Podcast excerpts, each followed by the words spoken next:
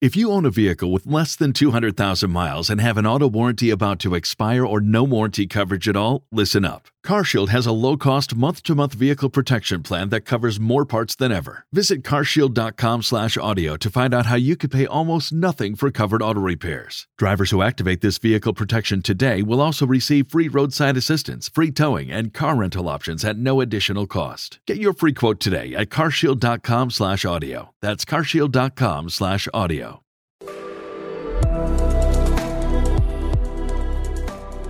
Kisa Changu Podcast. Naam, karibu katika makala ya Kisa Changu Podcast, na wiki hii ninazungumza na mwalimu Eunice Waithera aliyezaliwa miaka thelathini na mitatu iliyopita kule Molo, kaunti ya Nakuru, na kisha kupoteza uwezo wa kuona miaka sita baadaye. Nipo naye hapa kufahamu kisa chake. Kwanza kabisa unaitwa nani? Kwa majina anaitwa Eunice wanywike Wanyoike. Nafanya kazi katika shule ya Embonga na kama vile wamesema sina uwezo wa kuona. Yeah. Hivi nikitaka kujua Eunice ni nani hasa? Eunice ni mwalimu wa kike ambaye amezaliwa katika jimbo la Nakuru, akasomea Siaya County katika shule ya msingi ya St Oda School for the Blind, alafu akaenda shule ya upili ya Thika School. Baadaye nikamalizia chuo kikuu cha Kenyatta kufanya shahada ya elimu. Nikitaka kujua Eunice alizaliwa hivi alivyo ama inakuwaje? Nilipoteza uwezo wa kuona nikiwa na miaka sita, lakini uwezo ulipotea polepole pole. So by the time nilikuwa nafikisha mwaka wa saba, macho yalikuwa yameharibika kabisa, na hiyo infection ilikuwa inaenda kwa akili, so ikabidi nikaenda hospitali ya macho wakayatoa. They removed the cornea the pupil and everything. So ikabidi niende special school mapema mapema. Eunice, wewe ni mzaliwa wa kaunti ya Nakuru na kwa sasa hivi unajituma mbali sana na kaunti yako ikizingatiwa kwamba hauna uwezo wa kuona. unajua hata kama mtu hana uwezo wa kuona lazima ajitume. Hakuna mtu atakuja kuprovidia unga kila siku kila siku na unahitaji chakula. Sasa nilipomaliza chuo kikuu that was back in 2012 nikaanza kutafuta kazi kama mtu mwingine yeyote yule. Nikaajiriwa huko huko siaya nilikosoma lakini nilifanya under bom ndio kidogo mwaka wa 2015 siku moja nikapata shirika la TSC linaajiri walimu, nikapata chansi yangu iko Kisii, nikapata nafasi Nyamira, japokuwa sikuwa nimewahi kuja Nyamira hapo awali, lakini nikajaribu tu bahati. Nikapata. Hata hivyo nilikuwa nimepita, nikawa wa kwanza nilipofanya interview, nikajishindia kazi. Mara ya kwanza ulipokuwa hospitalini na daktari akukwambia kwamba hautaona tena, hauna uwezo kabisa wa kuona, ulichukuliaje hali hiyo? Mimi nilishangaa. Kwanza nilishangaa kwa sababu sikuwa nimewahi ona watu ambao hawaoni, sikujua maisha yao yakoje, sikujua kama wanasoma ama hawasomi. Sasa mi nilikuwa nimejua tu maisha yangu yameishia hapo, sikujua what to do next. Kwa maisha yako ya binafsi Mhm. uliathirika kivipi mwanzo ulipoambiwa sasa, Eunice, hautaona tena? Okay, nashukuru Mungu kwamba site ilipotea nikiwa mdogo, so angalau sikuwa najua mambo mengi sana. E, siwezi nikasema kwamba nilirudi nyuma sana kimaisha kwa sababu nilisaidiwa mapema. Unajua kuna wengine wanapoteza macho wakiwa hata miaka ishirini, wengine wanapotea wakiwa kazini, au ndo wanaathirika sana, lakini mimi kwa sababu yalipotea nikiwa bado mdogo, niliweza kujikusanya haraka haraka nikaendelea na maisha. Familia ilichukuliaje hali hiyo? Walikubali tu, walikubaliana na hali yenyewe, wakaanza kunifundisha sasa vile nitaishi, kunifundisha kufua, kuosha vyombo, hizo kazi ndogo ndogo. Sasa nilipoenda shuleni walishangaa, wakati mwingine nakuja nikiwa nambari ya kwanza, wanashangaa hey, unasoma aje? Walikuwa wananiuliza hebu tuonyeshe vile unasoma. Sasa unaonyesha, unajua zetu ziko in, ziko in dots, ni dots tunasoma.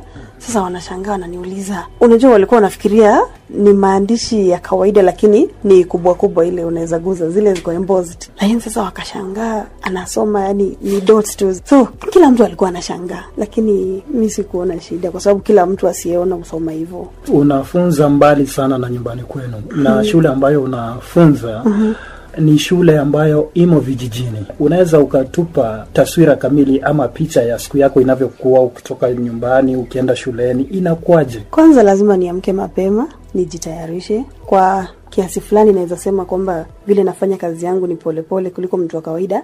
Lazima nichague nguo nifanye nini niamke nipikie hao watoto wangu breakfast. Kuna watu hapa tunaishi nao. Nawaona. Ya niamke niwapikie chai niwatengenezee maji ya kuoga. Unaona? Sasa nikimaliza hivyo ndio tunatoka. Tuko na pikipiki ambayo inatupeleka shule. Kufika pale kama niko duty niko na msaidizi wangu hapa lazima tuhakikishe kwamba shule iko safi kwanza. Lakini nashukuru mungu watoto hawanichezei. Jua ile kutake advantage wanaweza sema huyu haoni. Sasa wakati unafundisha wana wanafanyafanya vitu vyao. Lakini nashukuru mungu wamekubali na wanafanya tu vile inafaa. So classes zangu naenda kama kawaida. Lakini kuna mambo unajua siwezi fanya. Kama kuandika kwenye ubao lakini kufundisha content iko. So yeye ananisaidia kuandika kwenye ubao kusahihisha vitabu and all that. Kwa maisha yangu inakuwa tu kama ya mtu wa kawaida. Napotoka shuleni lazima nije nitafute mboga nikatakate nipike.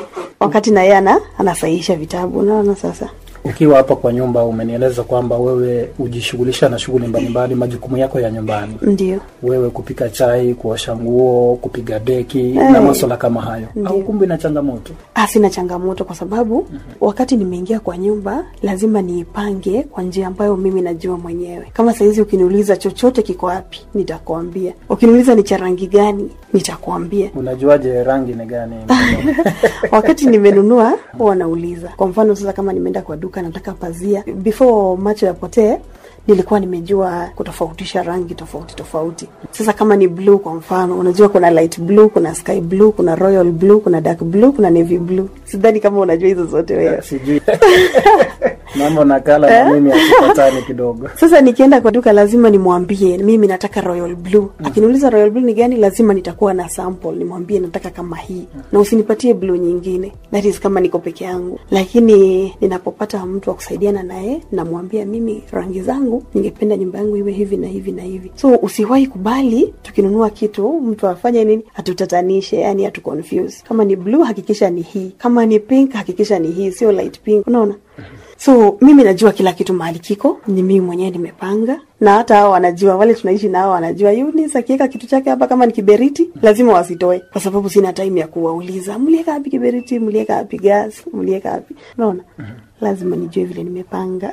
Kwa sababu madam ni wazi kwamba huna kabisa uwezo wa kuona. Mm-hmm. wanafunzi hawakuchezei. Unajua wanafunzi ni watu wanaopenda michezo. Hawana mzaa nawe ama inakuwaje? Ama unakuwa sura kazi ukiwa kazini? E, nikiwa kazini lazima niwe mkali, unajua?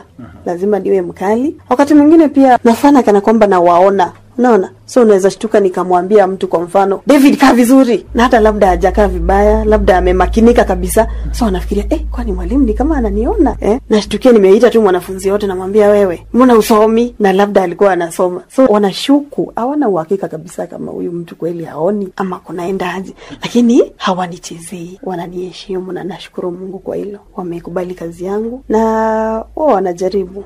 Matokeo si mabaya sana, japokuwa ni shule ndogo. Kuna changamoto ambazo zinakukumba na labda ungependa usaidizi kutoka kwa serikali? Okay, changamoto zipo. Unajua, mimi natumia brails kuandika, natumia maandishi ya braille, so wakati mwingine unapata inabidi nijinunulie vitabu vyangu. Kama textbooks, inabidi nijinunulie. Karatasi zangu za kuandikia, inabidi najinunulia kwa fedha zangu. Kama ingekuwa iwapo ningepewa msaada, ningesema kwamba shule ama serikali watununulie sisi vitabu. Namba tu, shida ya pili ni terrain ya shule. So unajua huko kwetu sasa ni vijijini, wakati mwingine unapata barabara si nzuri, tukitembea peke yetu, wakati mwingine tunajikwaa ama tuna risk kuanguka hata na pikipiki, unaona, kwa sababu barabara ni mbaya. Kukinyesha barabara inaharibika kabisa. Kama wangetutengenezea hiyo barabara at least ikuwe comfortable, eh, tungeshukuru.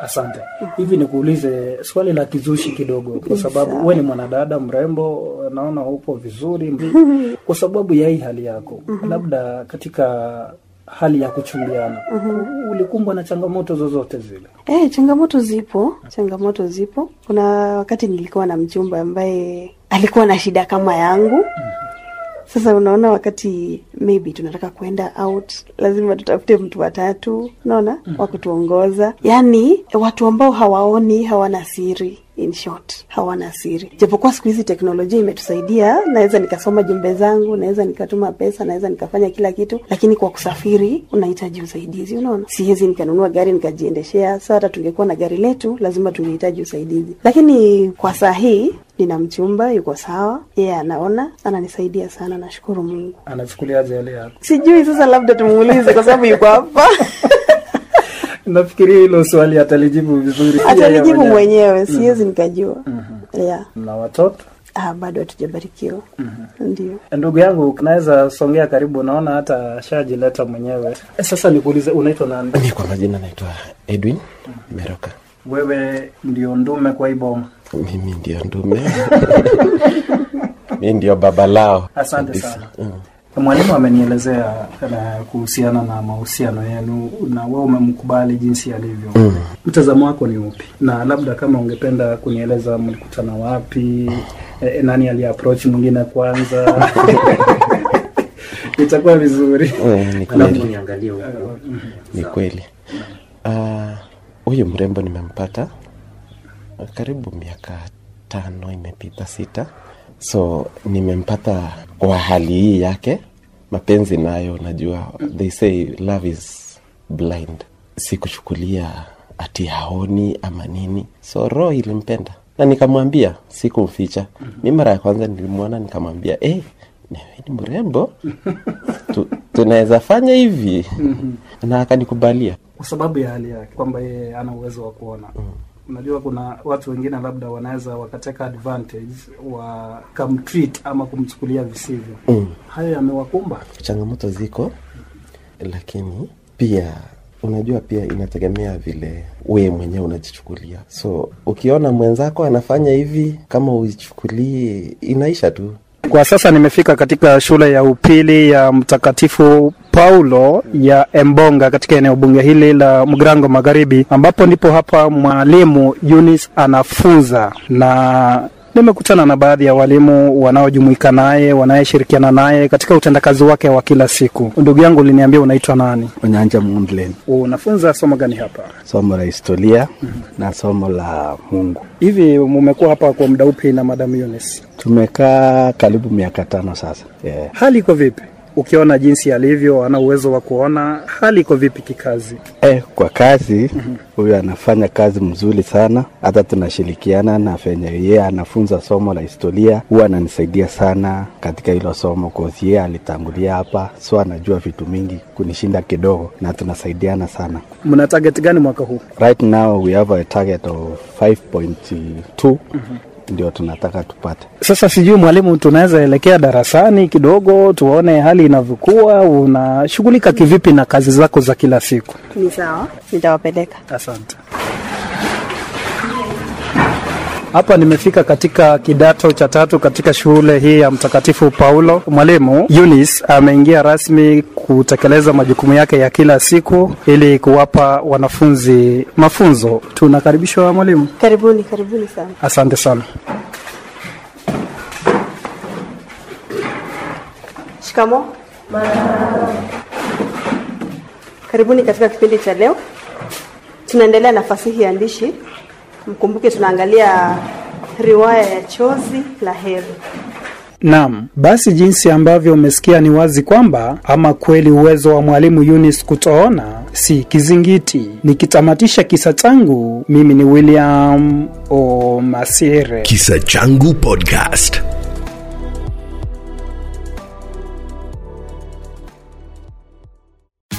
Tax day is coming. Oh, no.